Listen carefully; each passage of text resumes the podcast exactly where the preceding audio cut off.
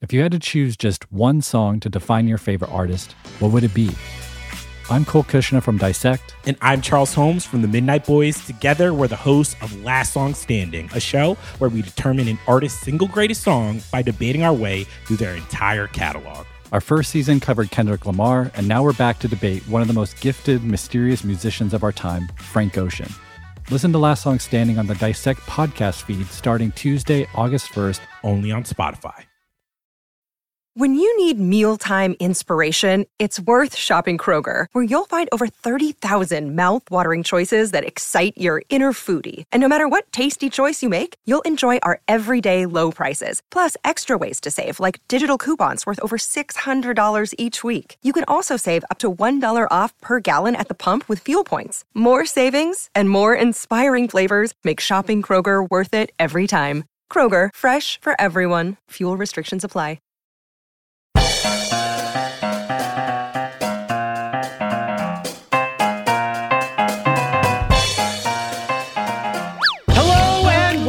Trial by Content. It's the podcast where we force our favorite pop culture to compete in the Coliseum of contentious opinion so we can all decide what wins. Each week, your three humble hosts will debate a pop culture topic, set the specific rules, and rumble until a consensus is reached.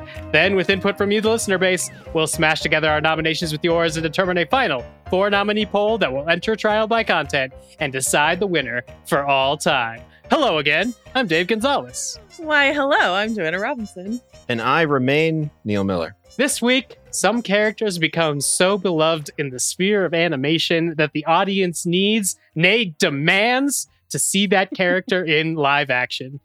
We are going to evaluate which live action on screen appearance where the character has sprung out of animation succeeded to the greatest degree as we debate what is the best animated character turned live action. But first, I'm happy to report that this week democracy worked with the results of last week's worst movie to make a billion poll. Uh, if you recall, we had four movies that have grossed a billion dollars worldwide at the box office. We were trying to figure out which one was the worst. Uh, coming in fourth place, which actually means in this poll, it's the best of our bad billion dollar movies, is The Hobbit An Unexpected Journey, which got 6.7% of the vote. Peter Jackson, and that's, you made it. it's the only time a Hobbit An Unexpected Journey has ever won something, been the best at something, I guess. the best bad billionaire billion dollar movie. Love yeah, it. much like a Hobbit, uh, it went by unnoticed while a fight raged around it. Uh, used a barrel, snuck right out of there. Uh, in third place, controversially, is Avatar, James Cameron's Avatar with 11%. Joanna, this was your choice. How was your week online? very, very special.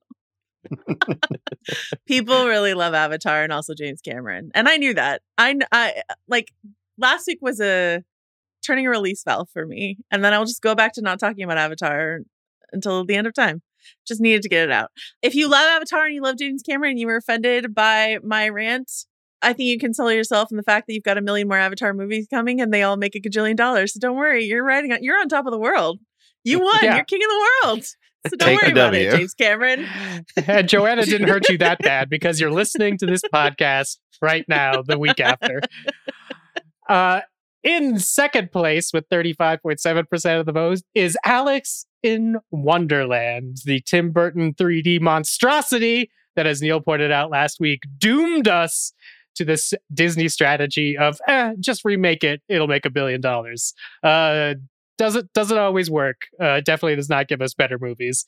And then at the top, the franchise ruining, the IP destroyer, the swarm of prehistoric locusts. It's Jurassic World Dominion with 46.5 percent of the vote. I am so glad that you guys all saw eye to eye with me. I'm sad that uh, this probably means a lot of you have watched it. Uh, but I'm also encouraged that maybe I just described it accurately enough to win your vote across three different platforms. So the worst movie to ever make a billion dollars at the box office is Jurassic World Dominion. Uh, settled. Let's move on. If you want to see the movies that we mention on any week's podcast, uh, whether it's bad billion dollar movies or animated uh, characters that have had live action film adaptations, you go to letterboxd.com slash trial by content. There you will see a curated list of movies mentioned on the podcast, even if they didn't make it into the poll. And before we finally get into that debate about animated characters, we have to remind you about what's happening next week. Open up your email machine, uh, write in trialbycontent at gmail.com because we want your opinion on strike movies. It's the best movie about the labor movement. Maybe it has a strike in it. Maybe it's about a certain conflict that happened with labor. We are in the midst of a Hollywood strike that is really screwing up uh, the next year's worth of releases. And it looks like from recent Who's reports. screwing up? Who's screwing up the next year of releases? Oh, Uh, the, the studios who don't want to pay their writers. Yep, Absolutely. and actors. Yeah. Correct. Yes, it appears uh, with the news this week coming out of the new renewed nego- negotiations uh, that uh, the studios have not learned their lesson yet. So it's going to keep going on for a little bit longer. Uh, we want to celebrate the time that entertainment got these sorts of conflicts right. Strike movies, write in the best movie about the labor movement. Make your case in an email to us at trialbycontent at gmail.com. All right. Speaking of uh, debates that we have on this uh, weekly podcast about debates, Joanna, what are we talking about this week? I really love that my section's highlighted. I think I did that to help myself, but it just makes me feel like an undisciplined child who needs to be like, hey, Joanna, stay focused. Anyway, we've been the last couple weeks, we've been talking about the fact that Dave and I have a book coming out, MC Reign of Marvel Studios. This is not the same old plug you've been hearing though i just wanted to announce we had a lot of people ask if there was going to be an audiobook we said there was but we didn't have a link to it or you know any but it is up now available for pre-order so you can pre-order the audiobook of MCU The Reign of Marvel Studios. It is narrated by Andrew Kishino, who is the uh, voice of animated Saw Gerrera, so kind of on on topic here. He's also she's shown up in a bunch of animated Marvel properties. You know, his his he's got a long voice work CV. Um, he's great. We heard a bunch of people we really liked Andrew's work, so we went with Andrew. Plus, we thought it was cool that he was Saw Gerrera. Um, I'm reading the prologue of the book. Um, but also if you look for this, I believe the author of the book is listed as Dave Gonzales for the audiobook. So if you're if you're trying to find who wrote the book, it's Dave Gonzales. Um, and thank you to everyone who suggested that we narrate the audiobook ourselves. I absolutely did not want to do that. I don't know how Dave feels about it, but I am delighted that someone else is doing it. So. I, I need at least two months before I read that book again. I'm yeah, afraid. exactly. We were we were we were not clamoring. We were asked. We were not clamoring to do that. This is the solution, um, and and we're really excited about it. So, if you prefer to listen to your books, that is a way you can absorb this information. The goal and the rules of this trial today is we're going to talk about animated characters who've been turned into live action. Um, it is inspired by the debut of Ahsoka on Disney Plus, the first two episodes of which dropped at a reasonable hour on Tuesday night on Disney Plus. So we're going to talk about Ahsoka for a little bit before we get into the debate and just sort of our overall impressions. Um, I'll be doing a deep dive with Mallory on House of R, so we're not going to go like deep, deep, deep into it. But I'm really excited to talk to Dave and Neil about how they feel about it, talk to them about Star Wars in general. So let's just start with um, overall impressions. I'm going to start with Dave, but uh, I'm very curious to hear Neil's take as well. I think I've talked to Dave about it a little bit more. Dave, Ahsoka. Go. Yeah, so I did the uh, end of Saving Private Ryan, a rapid aging gif in my mind, realizing that I was like living in New York, being a Star Wars fan when Star Wars, the Clone Wars, the animated movie that served as the pilot came out. And I was like, who the hell is Anakin Skywalker did not have a Padawan? And that was my introduction to little Ahsoka Tano, who I have been uh, privileged to see grow into her own uh, Jedi masterness, or not Jedi masterness specifically, uh, over the years. And uh, she slowly became such an important part of the Star Wars universe that when I finally see uh, a title with her name on it after a scroll o- over a star field, I'm like, you know what? Somehow Ahsoka feels like the most George Lucas shit we've gotten from Star Wars uh, since George Lucas owned Star Wars. It is not something that feels necessarily like rapid universe expansion, even though it is, because Dave Filoni is building this tapestry that's going to eventually culminate in a movie, we assume. Uh, but it does feel like because of all these things that were seeded outside of the movies, by the time they're thrown together with a more traditional Star Wars hero's journey, master and apprentice wise, uh, that there's also a whole bunch of weird stuff at the edges that can be incorporated that feels like uh, things were incorporated in the original trilogy, where they're there.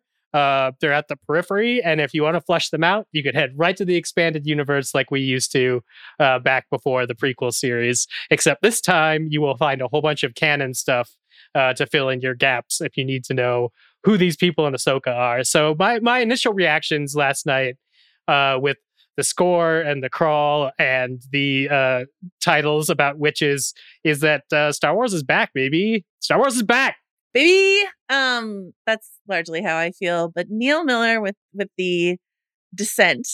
Hit me with your feelings. well, okay. So I will admit that I, I was fairly skeptical entering the world of Ahsoka, mostly because I've never seen Rebels and uh, in its entirety, nor have I seen the Clone Wars. So I don't really have an attachment to this character as folks like Dave, who were there at the beginning, might. But I will say, by the end of the second episode, I was won over by this show and sort of just being back in the world. I thought a lot of the exterior space stuff still looks great, like ILM operating at a very high level. It feels a lot bigger than the Obi Wan show, which is good because there's something very small about that show that I didn't like. Uh, and then, of course, you know, in a very George Lucasy fashion, they introduce a, a fun, round, map based MacGuffin and a great star map. And apparently, we're going. There's some other galaxy out there where we got to go find a legendary baddie. And I'm like, all right, Star Wars, I'll do this with you. Uh, I'll, I'll go along with these characters. So I'm looking forward, I guess, to learning more about Ahsoka and what her whole deal is and why it's so important that we have a whole show built around her. Um, but yeah, I'm I'm feeling more like Mando season one vibes, especially from the score. I love the addition of like the drums early on. Uh, and then, like I said, visually, it feels like it has some scale to it. So it's off to a pretty good start. Um, but I remain I remain skeptical about this this show specifically because there's so much uh, story from backstory, basically, in the animated versions, uh, getting a little fan servicey or getting getting a little too into the weeds of things that I should have to do homework to know what they are. Right. Right. Like right, I shouldn't right. have to go and watch Rebels. Yeah. So I don't feel lost yet, which I think is a, a points for the show. And uh, I feel mostly invested in the characters. And yeah, so I would say it's off it's off to a much stronger start than I expected, given the sort of up and downness of some of the Star Wars shows lately. I think you're I love I love healthy skepticism. So I think it's it's, you know, good to maintain that. Um and of course like a lot of conversation I've seen has been in the anxiety leading up to it and in the reaction to the first two episodes is like how much can you understand the show if you have not watched all of Clone Wars and all of Rebels, like Dave and I have. And I, um, I mean, first of all, you can listen to our prep pods over on the House of R feed if you want to get like a little uh refresher or primer. But you don't ha- have to. You shouldn't have to do any homework. To Neil's point, and I complete. I've always, we've always said that. We say that about Game of Thrones. Like reading the book should enhance your enjoyment of Game of Thrones, but your understand, your comprehension of it should not be dependent on you having read the books or something like that. Needs the thing needs to stand on its own. What I did appreciate about Ahsoka as I, I feel like it's very like it's very the there are no member berries i feel like about ahsoka there are characters and moments that show up that if you're a rebels fan you might be doing like the leo pointing at the screen meme when like Clancy Brown, who was the voice actor who played the character Ryder Azadi in Rebels, shows up to play him in live action. Like that's fun for us. But if you don't know that, then you're just like, here's Hey, it's Clancy like, Brown. Beloved character actor Clancy Brown playing some sort of authority figure. And that's all you need to know, like, really, honestly. And so I just feel like those moments, you know, or Jai Cal is the center now, or like whatever it is, like, I, I feel like those moments, or there is a sequence that is the, uh, fairly close, though there are some key differences. Reenactment of the final sequence of the final episode of Rebels. That's in the middle, like three quarters of the way through episode two. And that was one of my favorite tests of like, are they going to be hitting the nostalgia beats hard because they have this moment. Sabine is looking at the mural. Ahsoka is there to pick her up. They're off to find Ezra Bridger. Um, and I think if it were the kind of show that was like, remember, that would have been the closing shot of the episode, but it wasn't. It's just a thing that happens and then the episode continues. And the other thing that I love about Ahsoka, that I think is really smart about Ahsoka on the on this level is that I don't think the biggest mystery is where is Ezra Bridger or where is Grand Admiral Thrawn. I think the biggest mystery is what the fuck happened between Ahsoka and Sabine. And what I think is really great is that Dave and I don't know. The animated fans don't know either because there's been a time jump. We're as much in the dark as new watchers are. So the fact that there's like this mystery at the center that we don't know the answer to. So we're all sort of asking this question. And it's a relationship based mystery. What's the greatest answer to a mystery? It's a person. Like, I think that that makes me really excited. So uh, I hope that people stick with Ahsoka. I hope they don't feel alienated by it. I understand if people do feel alienated, like they have not been given all the information, but I do think that Dave Filoni, who like loves Ahsoka Tano, this character with all of his heart, it's his like fondest creation.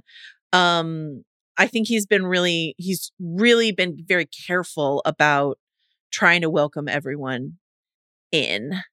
But a lot of this depends, even if you've spent years and years and years with animated Ahsoka Tano, there is a difference between the way that Ashley Eckstein, who voiced Ahsoka Tano in animation, played that character versus Rosario Dawson playing her in live action. We've now seen her in four episodes total in live action across three different shows.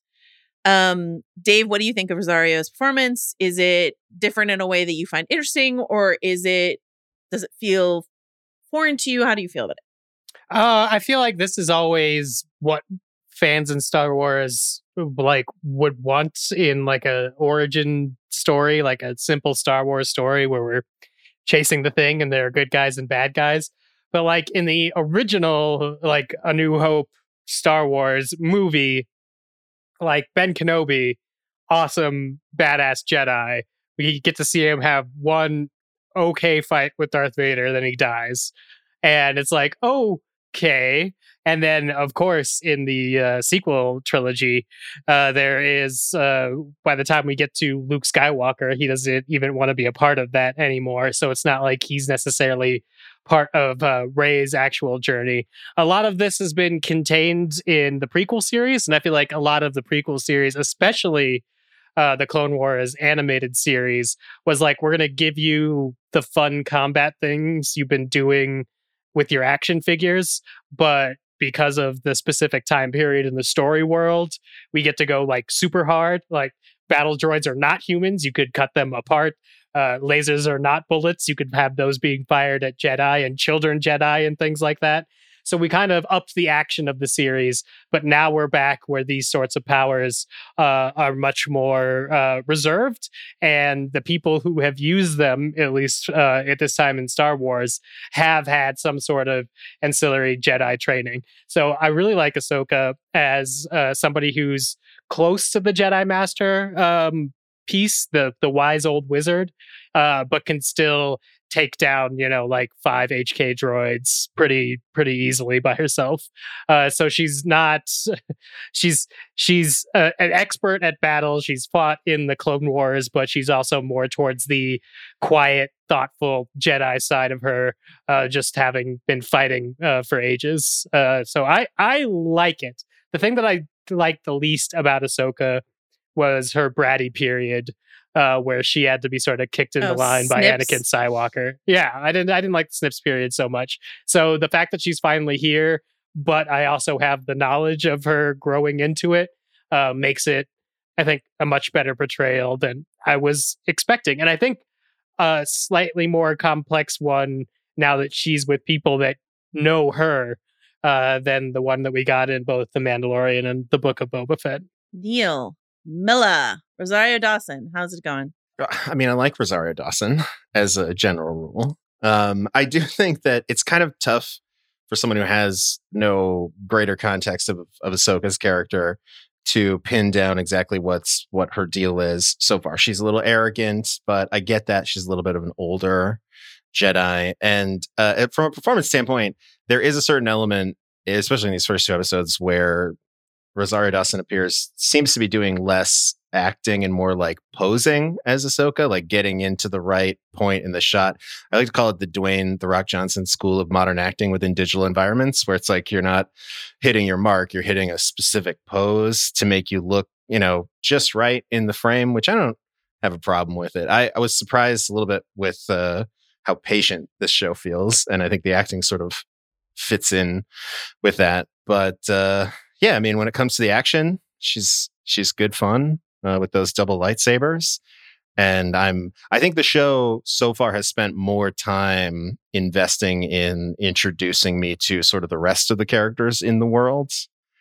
And I kind of appreciate that. So I don't, I, w- I want to get into to Ahsoka's character by episode eight. Trust me, I do. But um, I think it's, I think it's okay that we're, that she's just sort of hanging out in the back, giving everybody eyes, uh, you know, in most of these scenes. Yeah, the pacing was the one thing that I worried about a little bit. This is, uh, you know, splintering off from what you said. Like when I wa- when you watch Dave Filoni's Mandalorian episode where Ahsoka Tano was introduced, the Jedi, it is a very slow, extra influenced by samurai films kind of episode.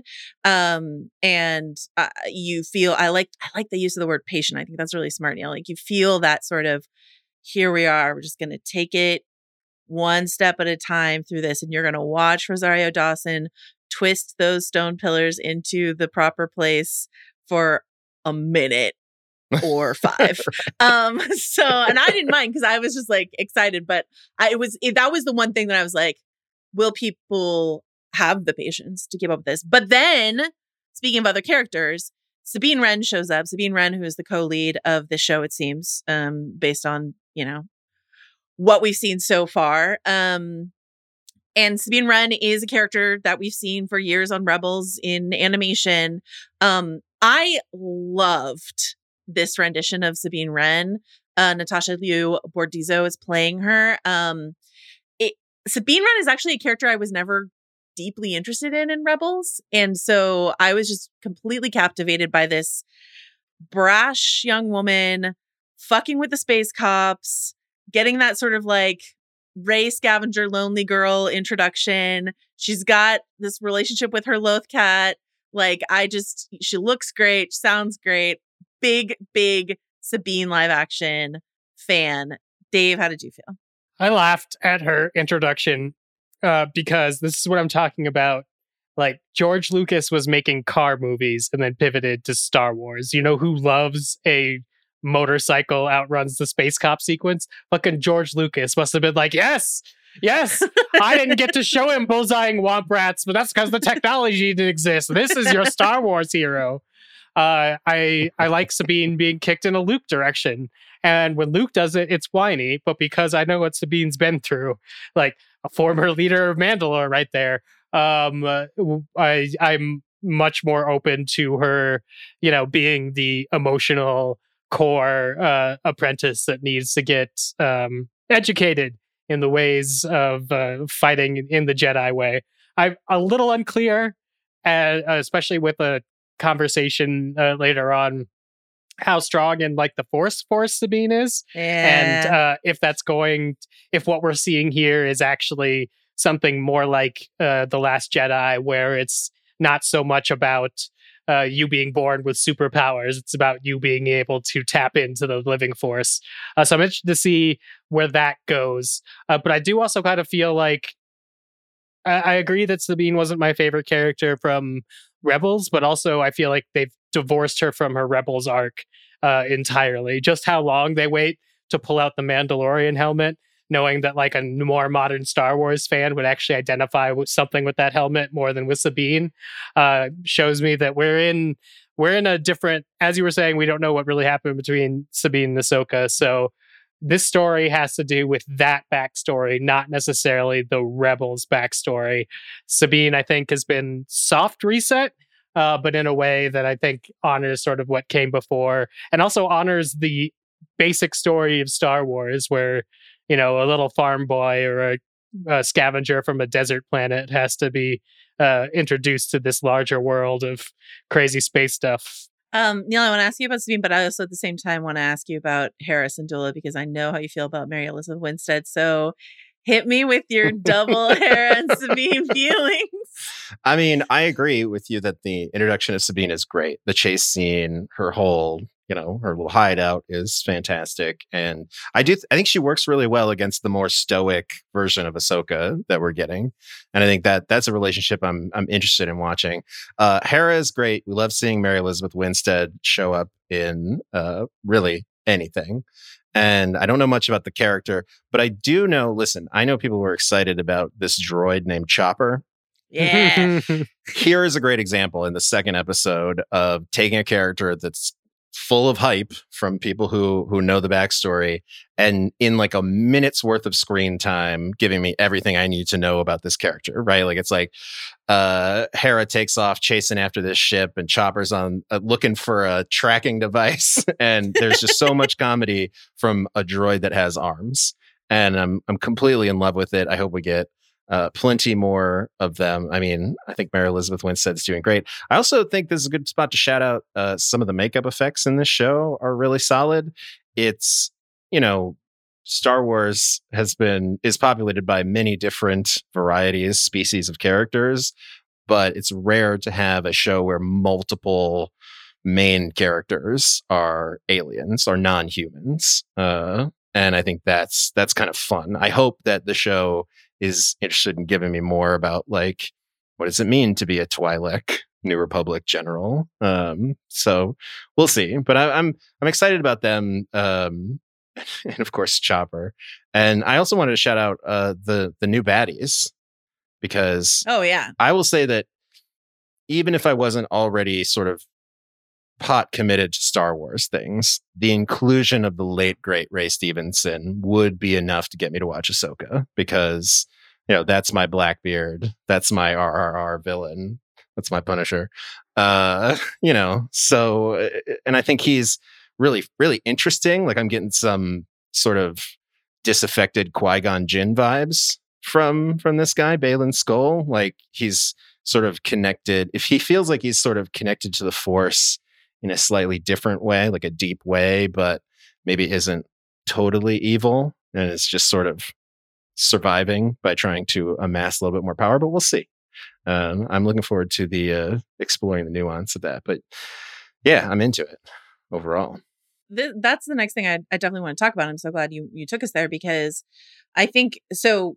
You know, I, I know I said it can stand on its own, but I am now going to give you a little animated backstory on Ahsoka Tano to say she walked away from the Jedi Order and like very famously in Rebels said, I am no Jedi and like full Eowyn, I am no man kind of mode in a in a duel uh showdown with uh good old Darth Vader. Um and so I think this possibility, you'll notice that her lightsabers are white. That is a very unusual color for a lightsaber. Um, Baylan and Shin have orangish sabers, which is a very unusual color for a lightsaber. And so the possibility here is that we are going to get a less binary exploration of the Force. It's not about dark side and light side. Ahsoka is a light sider. She's not like gray morally, but like what are new facets of the Force that we can explore? Rebels was actually quite good at this and Clone Wars 2 a little bit of like deepening our lore beyond the basic light side, dark side, and not in a funky, we don't like it, we don't say the word anymore, midichlorian kind of way. And um in a more mystical kind of way, like introduction of more mysticism. And there's a lot of mysticism running through these first two episodes that made me really excited for where we could go. Dave, do you have any thoughts or feelings about complicating the force or people's relationships. What up, Night Sisters? Good to see you. it has yeah. been a long road from animation through video games, and here we are, force witches who they don't care about your your orders. Like they're an entire race of witch force users that get to use green force, which is something we don't see uh, the Jedi use. Yeah, I am uh, psyched to see that. I am uh, definitely interested in uh, whether you call them like gray Jedi or uh, you know dark Jedi, uh, whatever our new orange saber people are going to be. Uh, I think the only reason we've been connecting them to Jedi's, you know, it seems like at least one of them trained as it. Uh, the other one has a. I, I thought it was a bad wig, but it's not. It's a Padawan braid Yeah. uh, that sticks Padawan out. And I was like, that's uh, so they're definitely some sort of uh, order aligned person. But really, what that means is they just have acts. What your alignment in the force seems to be based upon what pool of force wisdom you're pulling from. Uh, the Sith have a set of rules if you decide to pull from that. If you want to be like a dark Jedi, like we're talking about here, we don't really know the boundaries of that, but it seems like they have some Jedi like powers uh, and skills and some sort of like hierarchy, but they also seem to be borrowing some things that we would consider Sith, and that there's two of them very specifically, and they seem to be like lusting uh, after power. But I think it's a great balance, uh, especially for Ahsoka, who uh, was one of the first uh, people to accurately judge that the Jedi of the Old Republic were political night idiots. Full of shit. yes. Mace Windu, Yoda, ever heard of them? Terrible, terrible decisions were made during the Clone Wars. exactly. um, uh, so uh, I I'm excited that we've uh, moved beyond uh, that white hat dark hat binary, but not in the sense that we don't know which one of them are villains. Like the Night Sister lady uh, is trying to find Thrawn. Uh, I just through context clues of these first two episodes. Seems like a really bad idea. Ahsoka thinks it's going to kick off another war, and we know from the Mandalorian that's the dude that they're waiting for uh, to uh, restart the Empire with the Imperial Remnant. So I'm excited in the spread. Before we move on to the next point, though, I do want to re-roll back uh, to Hera and ask Joanna a question. We've seen uh, from recent developments in Andor with Mon Mothma that being a mother and a general of the rebellion is makes things very difficult. Where's her son? Where's Jacen Syndulla? Why You is she see- jumping in the Phantom and getting shot at with blasters? She has a she has a boy. If she were a dad, would you ask the same questions? Yes, yes. I'm still mad that Han Solo died without liberating Kashyyyk and Chewie's family. Okay, life debts are very important to me. Where's Where's the son? We, I mean, we don't know how old. I mean, so Rebels has this epilogue where Jacen looks like what nine, ten, something like that. Yes, Hera's sure. Son? about. Um, don't know quite how old he's supposed to be here. I think we see him in a shot in the trailer.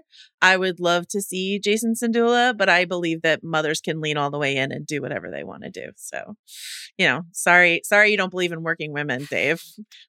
That's okay. Well, she's also she's also currently busy mothering the relationship between Ahsoka and yeah, Sabine. so everyone. it's know. true. Yes. It's true. I'm all for Mother General. I'm just saying, Mother General isn't also the person you send with the Jedi to investigate the shady shit. She's a Mother General. The thing that I like about Hera, based on the split second of the epilogue, is that she seems to be very much a like take your child to work day kind of mom, Hmm. um, which is not how Mon Mothma approached her uh, relationship with her daughter. True. That was very much like leave my daughter out of it. So you know, we'll see. We'll see about young Jacen. Theory corner. We love a theory. Remember when we used to do theories all the time when we were talking about Game of Thrones? We're just gonna do some light theories here. We don't, I mean, I I actually am not gonna speak for Dave. Um, I don't know anything for sure of what's coming on Ahsoka. Um, but what I do know is that when we get the star map, which Neil called a map MacGuffin. One of our House of R listeners emailed me today and just called it a map guffin, which I really liked. nice. Um, I was like, see, JJ Abrams, you can do a map guffin and it is fine. Um, seems to show us a galaxy far, far away from the one that we are in. Another galaxy Yeah. further, further away. further, further away. And so it's possible that we are going to jump, probably. It's probable we're going to jump to a faraway galaxy. Some backstory for people who may not track dates and timelines. The complication has always been with Lucasfilm doing these animated shows and these like big players in the rebellion or these big players in the Jedi Order or something like that is like then you're like wait where was Ahsoka during Revenge of the Sith? And wait where was you know where was the ghost during this that and the other thing? And um part of that is just taking players off the board. So Ezra Bridger was just sort of like snapped away essentially at the end of of Rebels um and Ahsoka was you know taken off the board uh in in Clone Wars and all this sort of stuff like that. So it's a tricky telling a story in between these um signposts kind of storytelling uh, that they're doing with these shows. Mandalorian has to do it too. You know you're headed towards something. You know grogu isn't around in the last jedi so what happened to grogu you know that's the kind of question you have to ask yourself He just let his guy. Luke Skywalker, his best friend in the whole world, go down like that. Grogu. um Canceled. so what what this galaxy further and further away to quote, quote neil miller uh opens up the possibility for and one that's not easy to get to one that's extremely hard to get to you gotta do a brass rubik's cube and use and go to a specific witch stonehenge in order to figure out where to go and then steal nine hyperdrives and build stargate question mark in order to get there um could put a bunch of characters off the board in a way that they then don't have to worry about where was Carol Danvers all this time, sort of thing, sort of questions. Neil, what do you think about that possibility?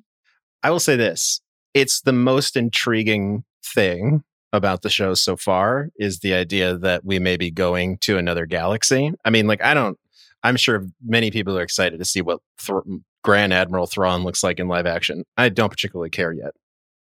I do want to go to another galaxy and see just how many desert planets it has. but I will say, in all seriousness, though, if we get to the end of this eight episode run and we don't go to the other galaxy, I will be genuinely disappointed. Like they've came up with a pretty cool MacGuffin. They went to this pretty awesome witchy Stonehenge Force uh, map place that I thought was great. You can't do all that and then not take me to a different galaxy. And I, there's a lot of opportunity, especially visually, to show us something that feels very new, very fresh for Star Wars. I, one of the things we liked about Andor was all the different locations that that show ended up on that felt like new places within the Star Wars universe. So if there is potential to create a, you know, new landscape in this new galaxy and tell some story there, I'm kind of into it, but it's a big promise. Like it's a big promise to bite off for an eight episode miniseries. We will see if they land it. Dave, how do you feel about going to where the uh, Purrgils like to mate? Oh, I mean, yeah. uh, I'm I'm really into it. Maybe we get to see more Thrawn Easter egg uh, stuff. I uh, have long wanted to see the, and forgive me if I mispronounce this. I don't often get to say it out loud. The ysalamiri, the lizards that absorb the force around them. So Thrawn, like in the books, like like to walk around with two of those on his shoulders to case basically make him Jedi proof. Wouldn't that make him much more formidable to the degree that you need to pull in, say, a Mandalorian or a group of Mandalorians to eventually battle him uh, because the Force users are not as good around him. I think that would be fun. Uh, but I do think, yes, it opens a basically a next door ga- secret galaxy uh, that people could be in and bypass uh, moments of canon. But also because of that, it allows us to make uh, Star Wars even more weird. Uh, I'm going to keep uh, hammering this point. George Lucas, when he made Star Wars, a lot of it was just really weird. Like the weirdest idea he could think about, put it on screen. That's since become like quote unquote canon. We know the names of these races. We know what planets they come off in. This is an example to, in a, you know, post ILM world, build another corner of the Star Wars galaxy, which I know they've been trying to do i- internally at Lucasfilm uh, since after The Last Jedi, because that was initially like the Rian Johnson uh, project was like make a trilogy that is somewhere else, but is still Big Star world Wars. out there. Yeah, yeah, yeah. And so I'm hoping that's what we get uh, opened up to. Uh, but that being said, I don't think they're going to get trapped there in Ahsoka. I think we could definitely visit it, uh, but I think we have to sort of like drive him back there before uh, the rise of the First Order. There's been some indication though that the next show, which is Skeleton Crew, might be taking place in the galaxy further and further away. This is sort of like a backdoor pilot for J- Jude Law Space Daddy. So excited for that. Um, it's like a Rus. These Star Wars shows are like Russian nesting dolls of backdoor pilots at this point. absolutely. Um, the other thing that we're going to talk about in Theory Corner here, um, and I'm really excited for Neil to just go full wild guess since you don't have any animation backstory to help you here. We have a masked individual who we never see their face. They're an inquisitor. Inquisitors are, um, you met them in the Obi Wan show. If you watched all of that, the uh, red lights, spinning red lightsaber baddies who work for Vader. We get an inquisitor named Marrok, M A R R O K, referred to as a he him uh, by Baylan. Any thoughts or feelings, force tingling feelings? Is this someone? Okay, let me just ask you this way. Do you want to think that this is someone, a character that is known in the canon that people know? Or are you fine with this is just a inquisitor who doesn't like to take his mask off and that makes it easy for us to just cast a stunt double? Fascinating. Um, I have questions. One, Yeah. so this is this is the character that Ahsoka fights in the second episode, Yeah. right? Mhm. With the very cool hilt lightsaber. That's the other question is like who who would be because Ahsoka has struck down Inquisitors with like one blow before. So like who would be good enough to go toe to toe with Ahsoka Tano? So. Sure. Yeah. So, uh, my my initial impression of this character is that this is a droid, but apparently that doesn't seem true. I was like, is that a droid in a helmet? But so like in theory, this could be uh, you could you could take any character that we haven't met yet. Like this could be Ezra, but probably not, right? Ezra was like a good guy. If I'm Yeah. if- Though who knows what's happened to him in the intervening years. sure, But yeah. this That's a I mean, I will say that's a popular theory. It- For some I- it, for it doesn't really make sense to me, but like a lot of people are like, is that Ezra? So maybe, you know. yeah, I mean, um, I I love the design of the character. I love that they have like a Lord Buckethead style evil Jedi guy. Uh, but I honestly had read that character as potentially being one of like like just like a super high end battle droid. But if that's a person under that mask, uh, sure, I like Ezra. Can I ask you guys a question about Ezra? Not to get too far off the topic. Of course. Yeah.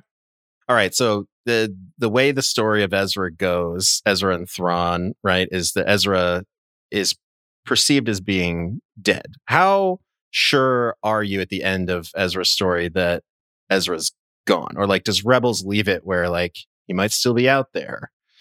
I ask because this show's definitely going to bring him back, it seems. And is that going to be too much of a jump from I don't know, there one of the things that bothers me about a lot of this, you know, multiversal storytelling is the impermanence of it, especially of character deaths, right? So it's like if Ezra's death at the end of Rebels, I'm assuming that's where it happens, uh, was to be this impactful thing, is bringing him back in this show going to make that less important of an event? Um, I'm gonna try to do this, and then Dave is gonna correct me if I get it wrong. Um, Excellent. Ezra, do- Ezra doesn't really die at the end of Rebels, and like the reason why you don't think it's a death, like narratively, we watch a lot of uh, film and television, is a major character just sacrificed and died a couple episodes previous. So like, you know, uh, uh, Kanan Jarrus is dead. Ezra Bridger is snatched away by space whales who, uh, you know, can go into hyperspace. And so basically these purrgils, these space whales with tentacles, wrap themselves around the ship that contains Thrawn and Ezra Bridger. And basically, when I said snapped away, they just sort of like peace out to, I guess, this other galaxy. Sure. And they jump into the mycelial network and come out Mhm. somewhere else in the multiverse. yeah. And so the end of Rebels, there's this epilogue taking place uh, seemingly after the events of the original trilogy. Ahsoka Tano, looking a little older, shows up, and Sabine is like, I thought all this time Ezra wanted me to just take care of his home planet of Lothal. But what he really meant when he said, I'm counting on you is come find me. So we're going to go find Ezra Bridger. So, like, it was caked into the animated series that like the search for Ezra Bridger is the next chapter in these people's story. Dave, did I get something wrong or would you like to add anything? Nope. Nope. That's that's accurate. I do want to guess on Marrok though. Yeah, yeah, of course, of course. Neil, does that make I I, I Yeah. just want to That that actually makes it make a lot more sense. Yeah. because I was I'm like, this would be weird if that character was supposed. To because the way they talk about him in these episodes is like they kind of believed he was dead. And Well, he's been gone a while, so they it's went just a sort whole like, rebellion. They went a whole Yeah. original trilogy, not talking about him at all. So Okay. we just had to we had to catch up. So he's he's pres- presumed dead, or it's one of those things where they have to fill out the death certificate at some point when somebody goes missing. Right. Like- he's just like so far gone that at this point, All he right. dies. He dies like three days before Rogue One happens. So they Yeah. had to deal with a whole bunch of stuff before they Sure. finally get to. there was a lot of Come back. admin, you know, a lot of paperwork to do.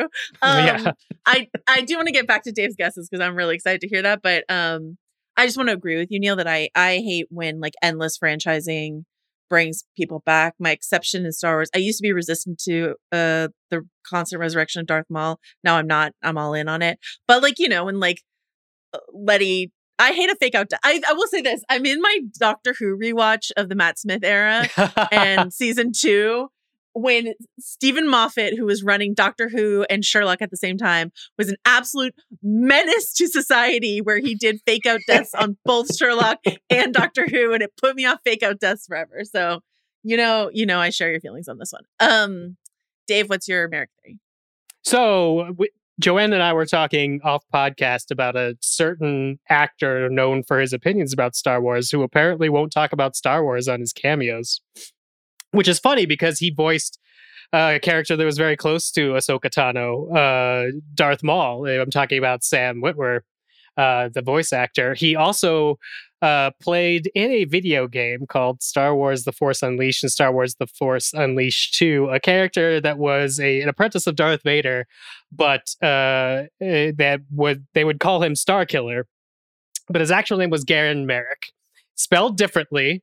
But here we have a gentleman that is about six one that is, you know, uh, suddenly uh, trained in the dark side of the Force to the degree of Anakin uh, of Ahsoka Tano. Wouldn't it be weird if Anakin had a dark side Padawan that gets unmasked and Star Killer gets reintroduced back into our canon after being absolutely deleted? And then also gives Sam Witwer some uh, work and uh, explains why he's being very careful about talking about Star Wars. That would thrill me to no end if Sam Witwer is in Ahsoka Tano. I love Sam Witwer. I love that Sam the Witwer, evidence voice- is like he won't talk about Star Wars on his cameos. I mean, it did seem weird because uh, he seems to really like talking about Star Wars otherwise. That's fair. That's fair. Interesting, interesting. All right, last but not least, before we uh exit this Ahsoka discussion, I want to throw to you, my pals who are so good at talking to me about visuals and polygons. Neil already mentioned this a little bit about like that you feel that the world feels big. Um, I've seen some criticism, you know, the my friend and pal and great TV critic Dan Fienberg actually thought in his review compared this to the visuals from Obi-Wan. And I was watching it and I was like, I mean, I know we're not on location the way that Andor was. Um, but to me, it felt less hemmed in than some of the volume shows have felt to me recently. So I'm tempted to agree with Neil. Dave, what do you think, polygon wise? Oh yeah, I mean, I don't. I think it has just a lot more to do with uh, staging, uh, especially uh, where you're placing your action sequences. So, uh, for instance, having Sabine's hideout being in like the old power center that's like raised off the ground, that therefore reduces the amount of like things that you can do there, but not in an artificial way. Uh, is a I think a great use of uh, something like the volume um and, and i think like Ah- ahsoka on the temple planet at the beginning uh is a pretty good use of the volume because it's contained uh, even when she's fighting the battle droids it's sort of contained in an arena sort of thing what you really want to avoid and the stuff that really got me in obi-wan is when he's chasing people over rooftops or when he's fighting off against darth vader on a whole goddamn planet and they can't move more than 10 or 15 feet to the right or left in any given sequence of motion uh, Ahsoka so far has been able to work around that. Uh, like for instance, something like the speeder bike sequence, which is I would guess like 100% like House of the Dragon volume style, where they're Yeah. just blowing air That at her, bridge. Uh, yeah, yeah. yeah, yeah. is shot in a way where you're not thinking about it. All the special effects are working with the wind effects, with her much longer hair that is very eye catching. to make you feel like you're actually zipping down a highway. They've just they've learned how to use it. I think more than uh, they knew uh, how to use it in Obi Wan. I think initially the power of it uh, was just so amazing that like why wouldn't we set you know something on this you know gigantic planet where we could control the lighting and stuff? And didn't really think so much about how that works with like the action choreography and the cinematography. So far i'm not concerned about that yet. I think a great another great example is the stuff that we're doing with our dark jedi gray jedi whatever um, because they're so purposeful and deadly in their very precise movements. It's actually the less that they move, the cooler they are, which again adds to just knowing what you're going for with your action cinematography and knowing how to shoot it. So, two episodes in, so far, so good. Uh, who knows what happens when we get to another universe? but uh, as of right now, they're being very smart about it. Yeah, I think um, I, when I was rewatching the two examples of the volume used in intentional tight spaces that I always think about are the twin bridge sequences in House the Dragon, where everyone's crowded on a bridge. And so, mm-hmm. you know, even the dragons have to like, you know, nestle in. Um, and uh, in the Jedi, the Dave Filoni uh, episode with the introduction of Ahsoka Tano in live action, she fights uh, who we now know as a Night Sister Morgan, on like a narrow bridge surrounded by water. And so when you have those, to Dave's point, when you have those natural boundaries on a fight, then we, the audience, don't feel like, wait, why aren't they moving? Whereas the Obi Wan, Vader, um, An- or Anakin, if you prefer, fight in um, in Obi Wan. Vader would say Anakin last, is dead, Joanna. Yeah. the last um fight that they have is supposed to take place in this like wide, expansive, rocky planet, and it just looks quite dumb because of the structure uh, structures on the movement. Um, Neil Miller, what do you want to add to this volume discussion?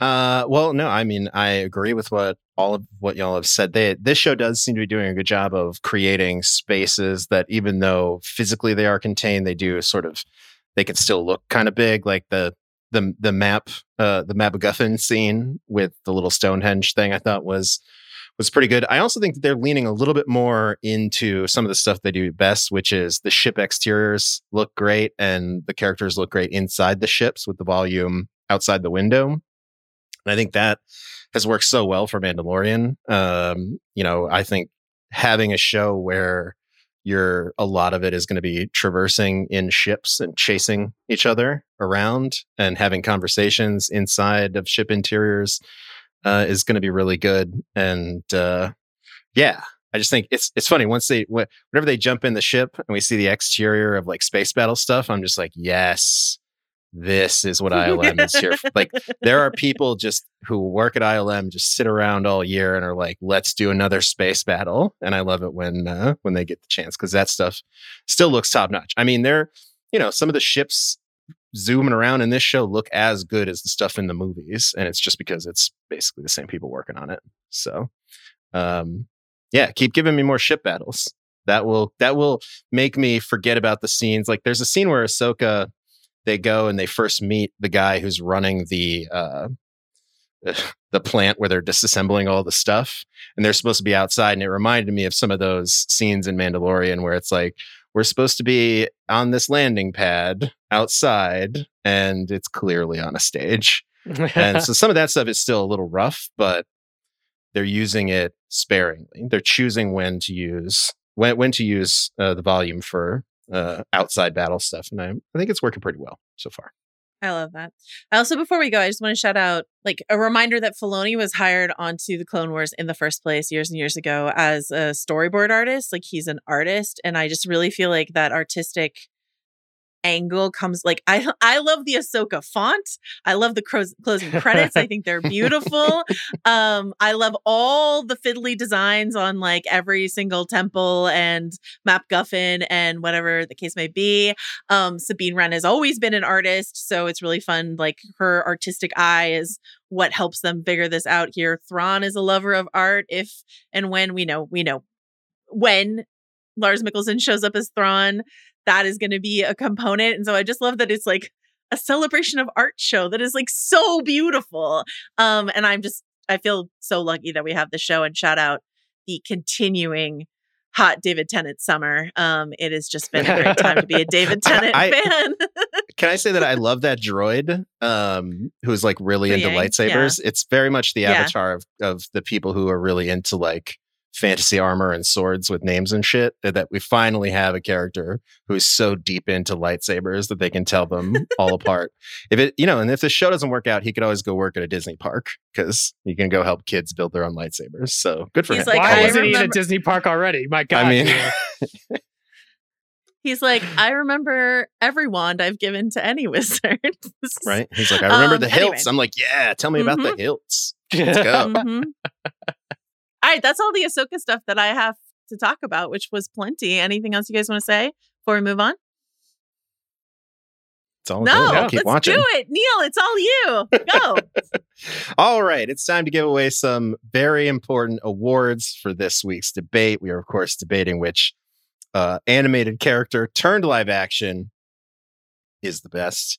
And uh, first of all, thanks to all of our listeners. We got a bunch of really fun, some very weird emails this week interpreting what exactly this prompt was. So uh, we're going to explain the rules through our dismissals, sort of. Uh, off the top, some nice try awards. These uh, definitely don't qualify, but uh, fun nonetheless. We got multiple emails in support of a gentleman named Ethan Slater, who I have recently learned is uh, in mixed in some drama with Ariana Grande. But apparently, this gentleman pl- played SpongeBob SquarePants on the stage. And as much as I love SpongeBob and I love things that happen on stages, that is not quite in the spirit of the prompt because uh, the SpongeBob musical was on a stage and not on a screen. But shout out to apparently Ethan Slater's wonderful performance bringing SpongeBob to life for the masses before apparently ruining Ariana Grande's marriage. I don't know. I don't know the whole story. That's another 50 minute podcast. That's a whole different different podcast. episode. So that is our first I did nice a mini. I did a mini. Yeah, mini tea time with uh, David Neal before we started. it was illuminating. Um, a couple of other ones that uh, took place on screen, but also sort of on a stage and don't quite fulfill uh, the needs of this prompt, but we enjoy the effort nonetheless. We got nominations for Eddie Murphy as Gumby and Pedro Pascal as Super Mario from the television show Saturday Night Live. Uh, we needed more, I think, more than a Saturday Night Live sketch to qualify as a as a good live action adaptation. Also, I would argue Bob Hoskins is the Mario pick, not Pedro Pascal. well, Bob Like, Hoskins would be, except for something that Neil's going to say in a second, right? Sure. Yes. Um, so we now uh, we have two nice tries from a category we like to call uh, adapted maybe too many times. I think. And definitely live action before animated. And the first one is Robin Williams in the film Hook, where he played Peter Pan. Uh, wonderfully, multiple versions of Peter Pan, old guy Peter Pan, getting his mojo back, Peter Pan. But Peter Pan was not originally adapted directly from uh, books to animation. There were several live action Peter Pans long before Robin Williams played him in Hook, and so it doesn't doesn't quite qualify. Although it's a really good one, uh, really good performance. there is a weird end around here that I gave some thought to. The and I apologize. I'm going to bring this out to my co-hosts who have already heard me talk about it, but I would accept that Robin Williams is a version of Peter Pan that we actually haven't seen before because it's an adult version and that's usually not covered in the fiction. If somebody had done like an animated adult Peter Pan, then I'd be much more inclined to assume that Robin Williams had like done that because that's outside of the realm of the original story, which Hook also is. So I see why this is a thing. But also, it's like we all love Hook. We get it. Rufio, uh, Imagine dinners. We get it. We get you guys like Hook. We we understand. I think it's also we want to drill down on like I mean we'll have some leeway here and there, but we want to drill down on like a, a live action actor trying to embody a cartoon character that we are like intimately familiar with. And yeah, and I just think that as much as I like the Disney Peter Pan, that animated Peter Pan, Peter Pan is so many other things also. That's not like the only thing I think of when I think of Peter Pan. I think that was sort of the issue. Yeah, if it was just the Disney one, nobody would clap to bring Tinkerbell back because that doesn't happen. That happens in the play. But now it's like a huge applause line that people accept you could bring fairies back to life by clapping. That's the play. Anyway, sorry. I'm sorry. Sure. I, Well, too and I- much too into too much into Peter Pan. I feel like a similar rule could be applied to like Robin Hood, right? Because Kevin Costner was not basing his Robin Hood on the sexy fox. He was basing Maybe it on should right, previous Maybe Robin. he should have. right, he- at least accent wise. uh, elsewhere in our nice tries, we have Michael Cera in Scott Pilgrim, which uh, does feel like it should be an adaptation of a cartoon character, but it really was uh, just an adaptation of a character in a comic book who has since I'm I believe become animated. I think they made a Scott Pilgrim show where the cast all came back. So Scott Pilgrim's sort of the reverse of this. And Michael Cera, pretty good Scott Pilgrim. Um, I mean, listen, if Scott Pilgrim qualified, Mary Elizabeth Winstead as Ramona Flowers would very much be in the discussion, but it does not. And then finally, this one, uh, I love these, and uh, especially the person who tried to sneak Geralt of Rivia into yet another debate that really speaks to my heart. Uh, but with respect to both Bella Ramsey and Henry Cavill, we are dismissing Ellie from The Last of Us and Geralt of Rivia uh, from The Witcher, even though they were uh, both adapted from animated video games. Video games didn't quite fit the bill. We were looking for uh, animated TV, animated movies. Uh, Yeah. Than I think this live is a different debate where both Yes. of these people could come back and represent Yeah. their video game characters. Yeah. I mean, at the pace Hollywood is going with these video game adaptations, it won't be long before we can have that totally separate debate. Uh, so those are our nice tries. Those are close, but not not quite what we were looking for. Now it is time to give some pretrial dismissals. Some of these are pretty iconic. So you're going to wonder, oh my God, who did make the debate if we're dismissing some some icons of adaptation, including the two leads of the Flintstone movie, John Goodman as Fred Flintstone and the legend Rick Moranis as Barney Rubble. Two fantastic performances in an era before when this was like a quaint idea, making a, an a live action adaptation of a cartoon. You mean a Um, Honeymooners movie? No, no, no. A Flintstones movie. Right.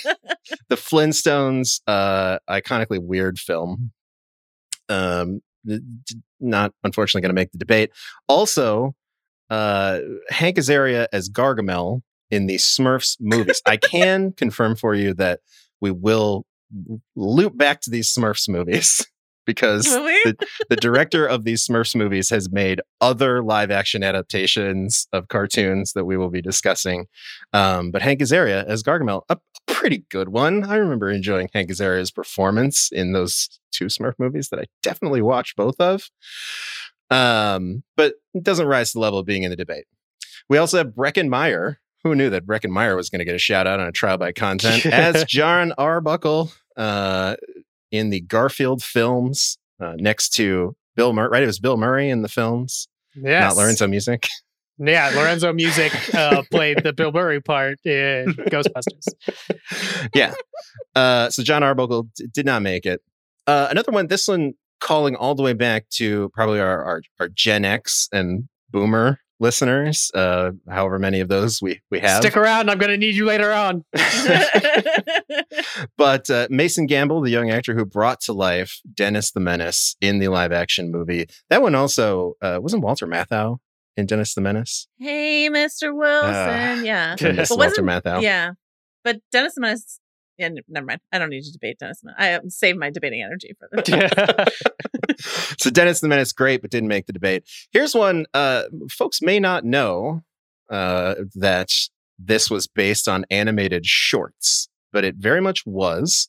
Uh, it is the movie Office Space, and we did get one nomination for Gary Cole as the terrible boss, Bill Lumbergh, who needs you to come in on Saturday uh, as one of the great, great uh, adapted characters. And I love that because it's very easy to forget that Office Space was a series of animated shorts before it was a really great movie shot here in Austin, Texas, where I am currently.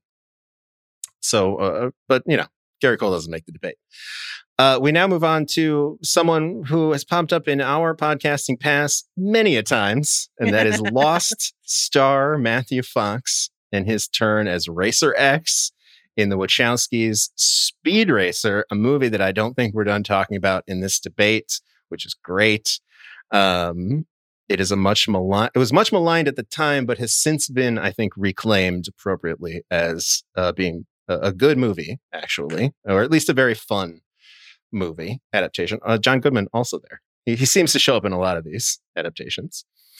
Um, further down the list, we have Angelina Jolie as Maleficent, uh, one of the I guess one of the few Disney characters that are getting a mention, even though we went really hard against Disney live action remakes last week. uh, but, you know, Angelina Jolie's Maleficent is great, as is Brendan Fraser as George of the Jungle. Um, and and Dudley Do Right.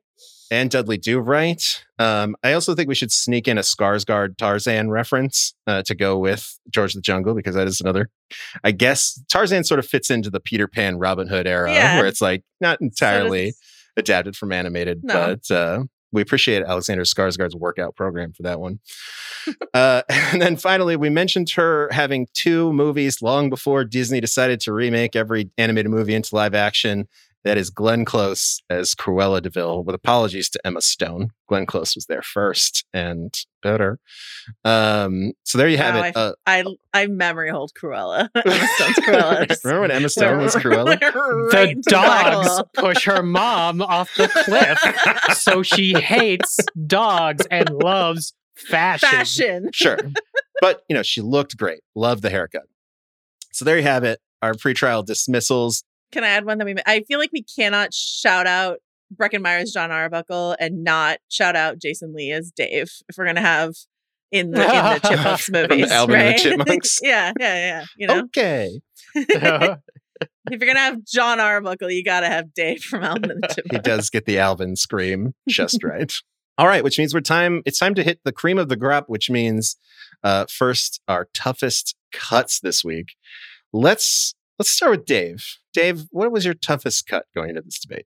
Mine was a character that appears in a 1990 live action movie alongside uh, some of the most masterful Jim Henson Company puppets. It is played uh, physically by James Saito and voiced by David McCharen. It is Shredder from the Teenage Mutant Ninja Turtles, uh, played by another Lost alumni in uh, number two. But this is this is his first appearance, and I think his most menacing appearance. That uh, and also one that doesn't involve Vanilla Ice. I'm gonna go with the first Teenage Mutant Ninja Turtles movie. Um, Shredder, a, a ninja that is cool in the comic book where he originates, but really becomes a fool second fiddle to Krang in the animated series.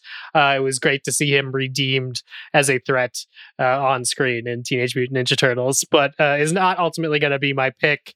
Um, I, I, don't think I could get the juice uh, for some for Shredder from the Ninja Turtles that I'm going to need to be competitive in this poll. I mean, Teenage Mutant Ninja Turtles is a really good one because it is a direct adaptation of the cartoon. And I think you could get a little juice if you nominated Judith Hoag as April O'Neil because an mm. iconic April O'Neil performance. She is. But uh, maybe My not April Shredder. has freckles did, and always did, has. Did she awaken something in both of you? I, I just mean, feel like that was a, it was a 1990 reaction. Yeah, yeah, yeah. Formative. Yeah, that, I mean, we're we're gonna get a few of those on this particular debate. Dave, what would uh, you do if they ever adapted Gadget Hack and Wrench into live action? I mean, would it be like uh, would it be like like who makeup where she has like a mouse like face but is obviously human underneath it? Or would it be like full furry, like avatar level? I don't know what because we know mean, how Dave? we feel about that. what, what, do you what do you want? I mean, I think I think who was my reaction yeah. in that. I, I should just stick Perfect. stick to that. Perfect. Sure. This is this is maybe the prompt we missed. What is the uh, character you'd want to see adapted to live action that has never been? Gadget Hack and Wrench was not on my list, but it would be on Dave's. Uh, Joanna, what's your toughest cut this week? Okay, we do largely agree that the Disney live action remakes of their animated films are unnecessary, mm-hmm. sometimes unwatchable, almost always terrible, yeah. and we don't like them. And I don't even like this movie, but I do really love this performance. So it's Luke Evans as Gaston in the live action Beauty and the Beast, a movie I don't really like. but I think he is pitch perfect, uh, not just in his a beautiful singing voice, but like as as Gaston, he's just like really crushed the uh over like the over the top cartoonishness of him while bringing him down to earth. So I'm a I'm a big fan of Luke Evans in in that. Like if I could just get a super cut of just the Gaston, and I guess uh, shout out to the lovely Josh Gad as LeFou. If I could just get like weren't they were supposed to have their own show. Like they were so good. They were supposed to be a Gaston and LeFou like Disney Plus show and Disney Plus is like, I don't know, a Gaston show. um so um yeah, I just I like the movie's not good, but he's great in it. Yeah, so. I agree. That I mean, and honestly, it, that could be a pretty important criteria for this particular debate, which is the movie doesn't have to be good. It's really about the performance and Remember and that. that character. Remember Neil said that.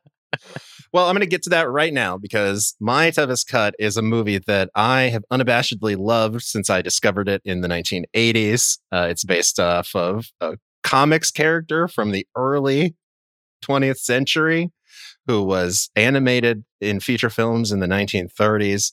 Uh, that is, of course, uh, I'm talking about Robert Altman's Popeye, a movie that my in my life experience. I have I have learned that I am one of the only people I know who really loves this movie, and it's mostly because of Shelley Duvall as Olive Oyl, um, and it, you know, a lot of these performances we're going to talk about can, in some ways, get into like feeling like cosplay, where it's like someone's just looks like the character is doing the mannerisms, but very very few get the vibe quite the way uh, Shelley Duvall got Olive Oyl um, in in the movie Popeye, especially acting against a very weird performance from Robin Williams. like he just went to a very weird place for Popeye, and Shelley Duvall is just an absolute delight. She sings, she does all the the fun like olive motions with those big clogged shoes, stomping around uh, Sweet Haven, chasing around Sweet Pea, and it's you know it's it's weird. It's sometimes very bad, but I will always remember Shelley Duvall as Olive Oyl because he's large. He's large. I love that. Great All pick. right. Great pick.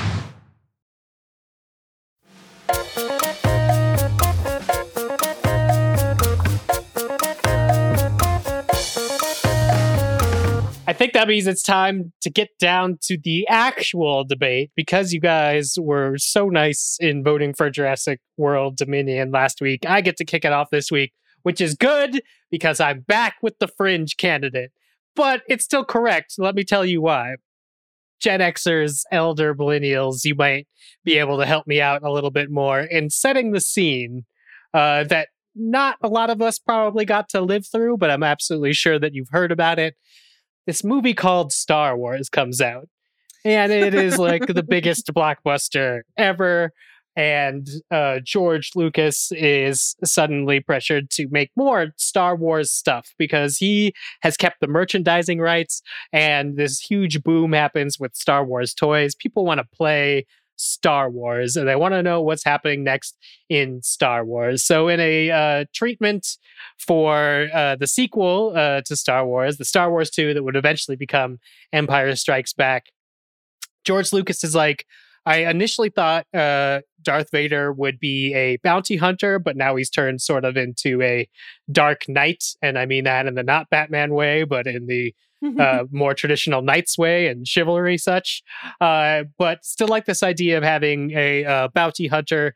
And so he's like, what I'll do is I'll give uh, Darth Vader like a right hand man that can work outside of the Empire's law and et cetera, et cetera, really be a threat to this uh, burgeoning rebellion. And uh, so they went back and they looked at some of uh, Ralph McQuarrie's old designs uh, for Darth Vader that didn't work out and found a really cool helmet design that they passed off to a designer that would eventually become a director after becoming a special effects uh, guru called uh, Joe Johnston. Maybe you've heard of him if you're a fan of uh, movies. Um, he designed this character, this bounty hunter that they named Boba Fett. And the reason there was such a push to get this designed, even while the Empire Strikes Back script was being rewritten and uh, became the form that it actually was was because there was a Star Wars holiday special that George Lucas had decided to do. It has now been named not canon because it is extremely corny, uh, but I'm sure you could find it uh, streaming online. And part of this Star Wars holiday special was an animated sequence where uh, Luke and C3PO and R2D2 have to fly a Y Wing, not an X Wing, very weird, to go save Han Solo and Chewbacca, who have found a talisman uh, that is uh, infected with an Imperial virus that puts humans to sleep. So they have to be rescued by uh, some non humans. Luke Skywalker passes out immediately once he gets there. So it's left up to our non humans, among whom is a dinosaur riding, shock prod rifle holding Boba Fett, who introduces himself as a friend. He helps uh, them get a uh, antidote for the sleeping sickness that was attached to the talisman, uh, but then it is revealed through broadcast that he is actually Vader's right hand man. Uh, C3PO uses that uh, phrase to describe Boba Fett before he says, "See you again, friends," and rockets up out of the Millennium Falcon and out of the animated short. And people are like, "That guy looks cool."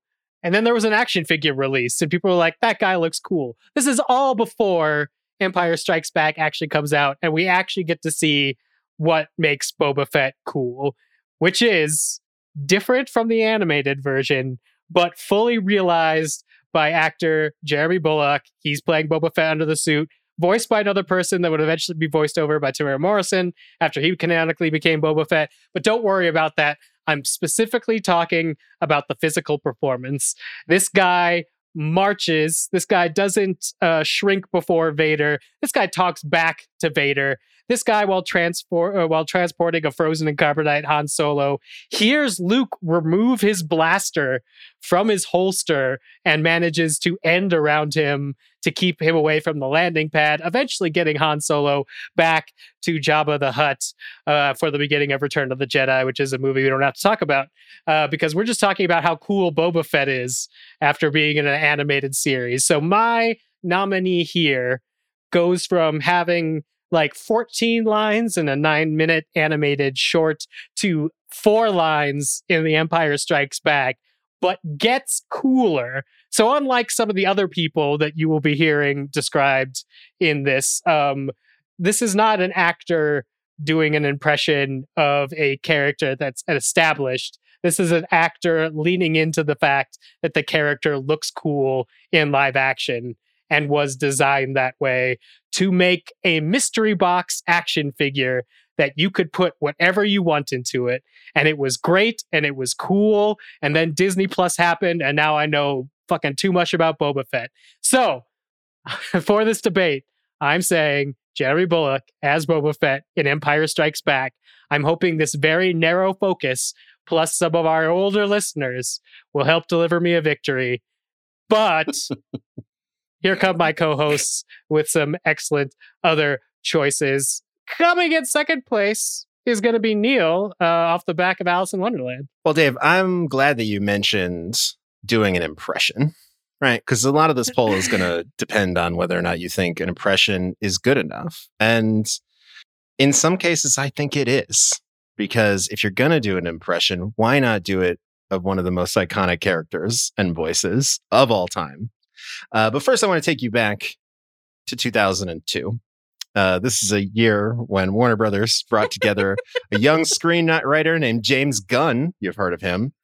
And a director named Raja Gosnell, who had previously uh, directed the movies Never Been Kissed and Big Momma's House. But most importantly, for my argument to bring this all back around, uh, was an assistant editor on Robert Altman's Popeye in 1980 and went on to create this film called Scooby Doo, the movie, based on a television series, animated television series that began in the late 60s and is, uh, as far as I know, still running, um, but definitely ran deep into the 2000s, uh, the various adaptations of Scooby Doo. And for all of those years, almost all of those years, with a few exceptions, this character was brought to life by the iconic voice of America's top 40 countdown, Casey Kasem. And that seems just like a tall order. Like, who would want to take on that role that was voiced by Casey Kasem? And it turned out that it was Matthew Lillard was perfect. And I'm, of course, talking about Shaggy from Scooby Doo, uh, who was in this 2002 movie that ultimately became a PG rated studio comedy with an impossibly hot cast of our four most like young stars that features the Mystery Inc. crew going to a sp- spooky version of an MTV Spring Break Island, and that's basically the story. the rest of it is uh, the characters doing wonderful uh, amazing cosplay versions. We have Freddie Prinze Jr. as Fred. We got Sarah Michelle Gellar as Daphne. The chemistry alone between these two was so palpable. As Joanna mentioned in prep, it fueled a multi-decade marriage between those two actors. Uh, we, of course, and this one was tough because I could have chosen Linda Cardellini as Velma because not only is it an iconic performance as Velma, brought Velma to live action, um, but has really fueled the cosplay industry since in the 20 some years since. Um, but it really is on Matthew Lillard's ability to get all the mannerisms of Shaggy correct, get the voice of Shaggy correct, fit into those uh, corduroy bell bottoms, have a cutesy romance with a potentially demonic Isla Fisher, and have incredible stoner chemistry with a CGI dog that is what you had to pull off for Shaggy. It's a high bar, and Matthew Lillard absolutely crushes it. Uh, like he does an eggplant sandwich with chocolate sauce, a stoner icon, uh, an incredible, just like I said, it's it is an impression. It's an impression that was so good of Casey Kasem's Shaggy voice that Matthew Lillard has since replaced Casey Kasem I mean, he I think he retired uh, as the voice of Shaggy. Like in 2010, they they just switched over to Matthew Lillard because they were like, this is now the definitive Shaggy. Casey Kasem did it didn't he retire from life in 2014? Sure. Yes. love and love and respect. He retired from voicing Shaggy in 2009. he, you know, he was getting old. Yeah. so there you have it. My my choice this week, Matthew Lillard as Shaggy in a, a, movie that I think a lot of people remember as having a lot of bad CGI, which sure it, it did, especially for the time. But the characterizations, the bringing those the Mystery Inc. characters to life, I think was has always been spot on, and Matthew Lillard is the the tip of that spear. I feel like your uh, younger audience is going to be battling my older audience unless Joanna can split the difference. Joanna, who are you bringing to this debate? Um, I'm gonna shamelessly ride the wave that is Barb and Summer, and uh, and pick the great Margot Robbie as Harley Quinn. Not everyone knows that Harley Quinn was introduced first in the animated, the Batman the animated series, but she was not a comic book character. She was created specifically for Batman the animated series. Uh, made her debut in 1992 in Joker's Favor. Um, here's what I'll say. Let's let's go back in time to when we were talking about how the movie doesn't have to be good for the performance and the character to be good. Because Suicide Squad is not a well liked or loved movie, the original Suicide Squad. It has its defenders, and there are definitely people who it will be like, good when they release the, the Ayer cut. Release the Ayer cut. Yeah. Okay. Neil's one of them apparently. Um, but- God no. If you give a mouse a Snyder cut. so there's just like a lot of bad happening all around her, and uh, chief among them, Jared Leto's Joker. And then there's Margot Robbie as Harley Quinn, absolutely untouchable in her greatness as this character. How she completely embodies this sort of daffy psychosis of Harley Quinn who could do such dark things with such a cheery, chipper attitude. Um, so she crushes it in that. Again, a movie barely anyone liked. It, it made it made money. Let's let's not let's not lie. It made money. Barely anyone liked. Somehow tucked her way into a Harley Quinn spin-off movie, like a spin-off of a movie that no one liked, and then that movie got you know, James Gunn, let's bring James Gunn back in the conversation, gets another turn. So we have three examples of Margot Robbie as Harley Quinn in movies that work to varying degrees of success. People are very split on Birds of Prey. That is true. I don't know what happened with Suicide Squad. I think it's called COVID, but like, you know, I that that movie which was way better than the first Suicide Squad is still not one that people hold up as like a great comic book movie. But if you talk about great comic book performances, even though it was in the animated series Batman, it's great superhero, let's say, super enhanced person's performance. Uh, it's it's freaking Margot Robbie as Harley Quinn. She's so so good. And those movies are so mixed bag. But even if I heard, if I heard tomorrow that Zaslav's like, guess what? We're bringing Margot Robbie back for another Harley Quinn adventure. I'm like, tell me when, tell me where. I'm coming. I think she's fantastic. And then like you know, shout out Kaley Cuoco, who like yes and Margot Robbie as as Harley Quinn because that was when Suicide Squad came out. I was at Comic Con that year, and Harley Quinn. The movie wasn't out yet, and Harley Quinn was by far the most popular costume based on the trailer. It was like Harley Quinn mania was real, and it was amazing. And so uh, then we get the Harley Quinn animated series uh, that's currently airing on uh, Max, and um, you know, that is wonderful too. And the the wider world knows more about Harley Quinn because of Margot Robbie's incredible performance. That is pretty great. Uh, are you worried about uh, Folie à Deux coming in and throwing another live action Harley Quinn in our faces? Oh, Lady Gaga. Um, I'm on I'm on record as saying I I'm excited for Folie à Deux, so I can't I can't take that wild weird statement back. Um, Harley Quinn, one of the few uh, characters who could compete against herself in this category at some point. that, that is true. La- animated to live action to animated back to live action. This is making me realize because I have Fortnite skins of these people except for Shaggy. I need a Shaggy from Scooby Doo. They don't have mysteries, Mystery Inc. in Fortnite. Uh, uh, at least not that I've been able to get. Ruh-roh. Maybe it's while I've been gone. Yeah. I uh, for on the Scooby Doo front, I just want to shout out that um, like I I think I was too old to be the right demographic when Scooby Doo came out, so I was never into it at all. But what I have been really into is similar to like sort of the Shrek phenomenon, like watching the kids who loved that movie grow up into being you know a driving buying force in the economy stuff like that. And so then like the nostalgia uh for those properties is eh, deeply real. And matthew lillard i have seen so many tiktoks of matthew lillard on the convention circuit for both scooby-doo and scream.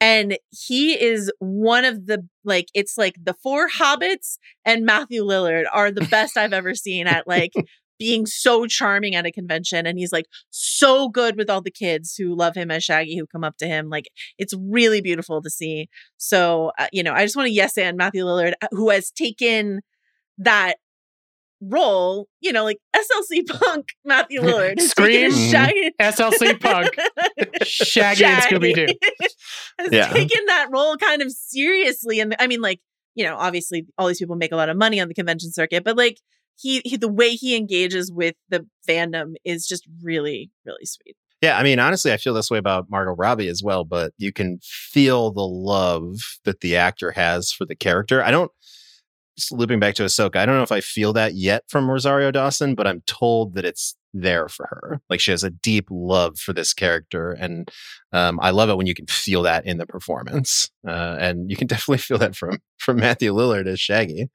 He loves Scoob even though Scoob is not there because he is a bad CGI model.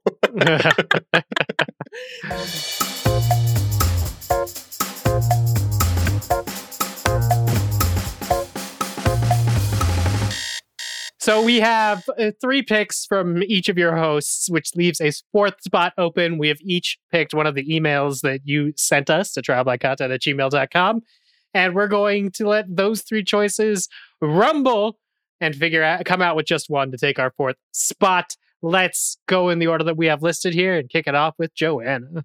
Speaking of Rosario Dawson, and one of my favorite movies of all time ever, I'm going to choose our listener Matthew, who has cheated a little bit, and then I will I will make I'll make the final pick, and and gone with all three of the leading ladies in Josie and the Pussycats. Um, so Matthew says if we're arguing best live action depiction of an animated character, it has to be the wonderful trio of Rachael Leigh Cook, Tara Reid, and Rosario Dawson in Josie and the Pussycats. Have you heard of them, lads? Not only is this a smuggle of Rosario Dawson on the week uh, celebrating her brilliant depiction of Ahsoka, this movie didn't just do the thing, but with real people. Like Barbie, the movie tried to make a point with a great message about product placement, best gag since Wayne's World, the state of manufactured brands, and the dangers of social media. It was a movie with a message ahead of its time, was still good when it came out. The acting can be wooden at times. Oh, I disagree. Um, and this is not the best movie. Well, maybe Rachael Leigh Cook. Okay, the acting can be wooden at times, but this is not the best movie for any of these three actresses. I, I, I dare you to name a better Tara Reid performance. Uh, but it's a good Sharknado. it's, a good, it's a good depiction of the comics and animated series. Um, if I had to pick one, actually, I think I might pick Tara Reid. Like Tara Reid is an absolute delight in this movie. She's so fun. I love and the Pussycats. This is a, you know, I, you know, it it cycles around that I get a chance to pump up uh Josie and the Pussycats, one of the greatest fictional bands of all time. The soundtrack actually is full of original bangers, m- tremendous parody of the music industry and um boy bands and manufactured girl bands and all of that um great stuff. I think people when people finally watch Josie and the Pussycats, they go, "Oh, th- this is what this movie." I think it's impossible it's either impossible to accurately promo this movie for what it actually is, or at least the studio did a terrible job because it is sharp and funny and fun and um I love this movie and it, with with love to Rosario and with a little less love to Rachael Leigh Cook, I got to give it to Tara Reid, who's genuinely so funny in this movie. Genuinely did, did not think, unless we were going to do a best side characters from the Big Lebowski, that Tara Reid would ever get into a trial by content debate. or like some sort of American Pie debate that we would yeah, never whatever hear. happened to that person from American Pie? the trial by content episode. Uh, I think my emailer also was suggesting a whole cast of people, but I will also narrow it down at the end of the email.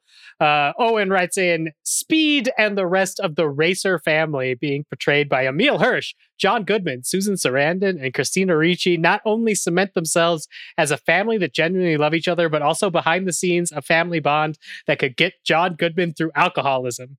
Through every beat of the film, the Racer family encapsulates the nervousness associated with watching your son slash boyfriend drive a Mach 5, quote, like he's never coming back, unquote, and still supporting him after going against their wishes and entering a rally race that literally killed his brother, Rex Racer. But spoiler, not really. Now, although the original anime is full of broken English and wild expressions, I believe the performances of the main cast, even the chimpanzee, can elevate the material and add just as much heart to their performance as the Wachowskis put into the movie itself.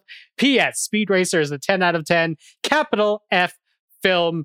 I absolutely agree. It is visually fantastic. I used to watch the Speed Racer cartoons um, uh, with with my friends on like like VHSs that we would get of them um, uh, growing up. I, uh, just because I love the idea of how extreme the racing was. I think a lot of people had uh, this experience with the show Wacky Races, which I didn't realize was a real show for the longest time. But that was what Speed Racer was to me, uh, as like like a Godzilla loving, uh, you know, not afraid of reading subtitles, uh, young child. Uh, but out of all of these, I'm going to, if I have to single one out, uh, single out Emile Hirsch for taking yes a sort of uh, generic hero that really loves racing and actually putting some meat on those bones, uh, literally and in terms of character. So Emile Hirsch as Speed Racer from Speed, uh, Emile Hirsch as Speed Racer from Speed Racer. All right. Well, I mean, you guys both picked uh, emails where folks were trying to squeeze entire casts into this prompt. and I have chosen uh, this submission from our listener, Jessica, about a singular performance from a very singular type of performer. Uh, here we go. Jessica says, My pick for the best animated live action character is the, the, the, the Grinch, played by Jim Carrey. I definitely don't consider myself a Christmas movie fan. And even when December rolls around, this film, uh, and even when December rolls around, this film and the Always Sunny Christmas special are really all that make my yearly roster. How the Grinch Stole Christmas is a perfect blend of heartfelt and, f- and funny that criticizes the obsession with the material and explores what is really important through the relationship of a young girl capable of finding good in everyone and a grumpy green monster who eats glass and picks through the trash. Carrey's Grinch brings a level of fun to the character that even when he is mean, disgusting, or crude, you can still root for him. There are multiple iconic and quotable scenes that are now inextricable from the character of the Grinch. Personally, I love when he's fighting with his own echo and it calls him an idiot. The impressive prosthetics and makeup are also notable. The look, characterization, and movie itself make Jim Carrey's Grinch a contender for best animated character turned live action. Uh, just to yes and Jessica's email, Jim Carrey, among all these characters, went through probably the most like physical transformation, right? With all those makeup effects as the Grinch. So, uh, you know, degree of difficulty very high on that. And, uh, you know, one of the more iconic Jim Carrey performances in a movie that I personally don't love, but I do think is he plays a good Grinch. I will take Jim Carrey's Grinch over Mike Myers' Cat in the Hat any day. Oh yeah. what a tremendously low bar you just said for Jim Carrey to barely trip over. Um, Uh, I don't want to. I don't want to. I don't want to yuck Jessica's yum. I think it's great that she loves this movie. I think again, maybe my age is a factor here, but because I grew up on the animated, which I think is perfect. I've never, I've never warmed to this movie or any other Grinch, and it, and I actually kind of, you know, when they say like, "Oh, don't worry, the remake," you know, don't worry about Lady Ghostbusters. It's not like your your favorite Ghostbusters movie is, doesn't exist anymore. It kind of feels like the animated Grinch doesn't exist anymore to like people who grew up with Jim Carrey Grinch. That's not Jim Carrey's fault or Ron Howard's fault or any anything like that. But um, in fact, it may be a byproduct of it being a, a good performance, worthy of being in our poll. I mean, here's here's the deal with Jim Carrey. Uh, Dave was saying before we started recording that he wished like The Mask was an animated film or television show, like because Jim Carrey as a living, breathing cartoon is something I think definitely worth acknowledging. And I'm I will like hold my nose and do it with the Grinch, but um, it's only because of I think Jim Carrey's larger Sure, he he wins rub- like a, rubbery body of work. a You know, special jury prize category crown for most animated actual human. Yeah. Dave, what, There was- Dave, what do you think? you know, if you go to Universal Studios uh, at either of the theme parks and you meet the Grinch, uh, those Grinches are Jim Carrey Grinches. They are not based on the animated series. It has been reestablished as that version of the character. I echo Joanna's thing specifically in that the reason they cast Jim Carrey as the Grinch uh, is because he's able to do so much with his body and face. Uh, he can't quite do the smile that loops back on itself and springs a thousand wrinkles on a face that had none a second ago, uh, which is, I think, stuff that makes the animated Grinch so special in its particular uh, medium. But once you see Benedict Cumberbatch do just a reading of the Grinch over some like uh, blobby CGI, you really have to give it to Jim Carrey for his entire period where he was just kind of putting his body on the line. If we're going to say Shelley Duvall is doing something with Olive Oyl, you have to say Jim Carrey's doing something with the Grinch. Whether or not it works for you, I think it is uh, completely different.